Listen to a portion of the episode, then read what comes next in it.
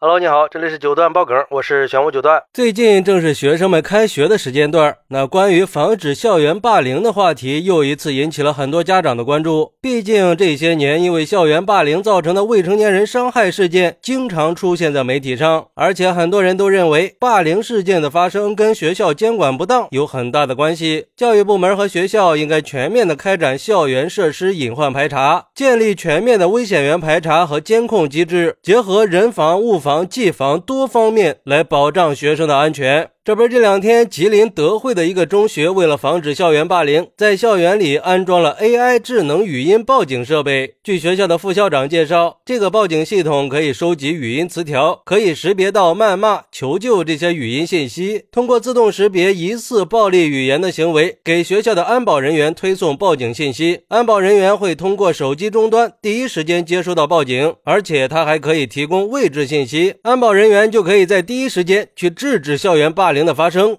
另外，这个报警系统甚至还可以放在厕所里使用，可以有效的减少校园霸凌，尽可能的保护孩子们在学校的身心健康。哎，这个校园安全 AI 预警平台听上去还是很不错的嘛，起码是对传统校园安全的有效补充和升级了。那这个校园 AI 预警系统真的可以避免校园安全事件吗？对于这个问题，有网友就说了，这个校园防霸凌预警系统必须在学校普及，因为卫生间和寝室是不能装监控的，但是是防霸凌系统是语音识别，可以说是专门为学校的卫生间和学生宿舍定制的了。如果遇到被欺负或者意外摔倒，了，孩子喊救命求助的时候，安保监控中心就会收到报警，及时的处理，就可以有效的避免悲剧的发生。而且我建议所有监控死角的地方都要安装，最好可以跟幺幺零联动在一起。还有网友说，想更好的预防校园霸凌问题，应该给孩子们佩戴有定位功能的电子报警装置，这样才可以在第一时间让老师、家长、保安和警察同时都收到信息，及时的制止和震慑霸凌者。不过，也有网友认为，这种预警系统包括监控，那都只是辅助系统，解决不了根本问题。要想彻底杜绝这种霸凌现象，除了要增加监控设备的投入，实现监控全覆盖和全方位人员巡逻，并且在教室、操场、过道这些地方设立防霸凌安全点，安装一键报警装置，提供学生避险区域。还应该加强心理教育，定期的开展心理辅导，缓解学生的压力，指导学生遇到霸凌时候的应对措施和处罚标准。最重要的是，应该降低入刑的年龄，加重校园霸凌处罚的力度，这才是问题的关键。哎，这个网友说的话虽然糙，但是有一定的道理。我们都知道，孩子是我们的未来，教育是孩子。成长的基石，而安全是教育的底线。那校园安全就应该是教育的重中之重了。而且前两年，国家教育督导委员会办公室也发布了预警，提醒有关部门和学校务必要织密学生安全的防护网，尽最大气力去守护学生的生命安全。当时很多学校都组织开展了一次安全隐患大排查，并且视频监控很快也成了防止校园霸凌的主要武器。而且我们也不得不承认，这监控确实是保障校园安全的。重要武器之一，但是就像那个网友说的，宿舍和卫生间这种私密区域是监控视频的死角，是是限制监控取证最大的痛点。还有一点很遗憾的是，现在大部分的视频监控设备都不具备声音监测功能，只能起到事后取证追诉的作用。那这个时候，声音就可以在这种特殊情况下大显身手了。AI 语音识别技术就可以提升学校安全的防范能力，让校园里减少暴力死角，保障学生的安全。再配合上视频监控一起使用，效率应该是有很大提升的。不过，AI 语音识别加视频监控这种组合方式的大规模。落地，不管是从教育市场还是功能研发的角度来说，都还有很多探索的空间。另外，要想更好的解决校园霸凌问题，包括 AI 语音识别和视频监控在内的科学技术手段，只能对校园暴力事件起到事情发生以后的制止和警示作用。而问题的根本关键还在于人的思想道德和法律意识的提升。安全不能只是靠技术手段，也需要思想教育和人为参与去实现校园的全方位防控，让校园霸凌。尽可能的不再出现，说白了，还是要把问题的本质回归到教育本身。好，那你认为校园霸凌为什么总是屡禁不止呢？有什么好的预防措施呢？快来评论区分享一下吧！我在评论区等你。喜欢我的朋友可以点个订阅、加个关注、送个月票，也欢迎点赞、收藏和评论。我们下期再见，拜拜。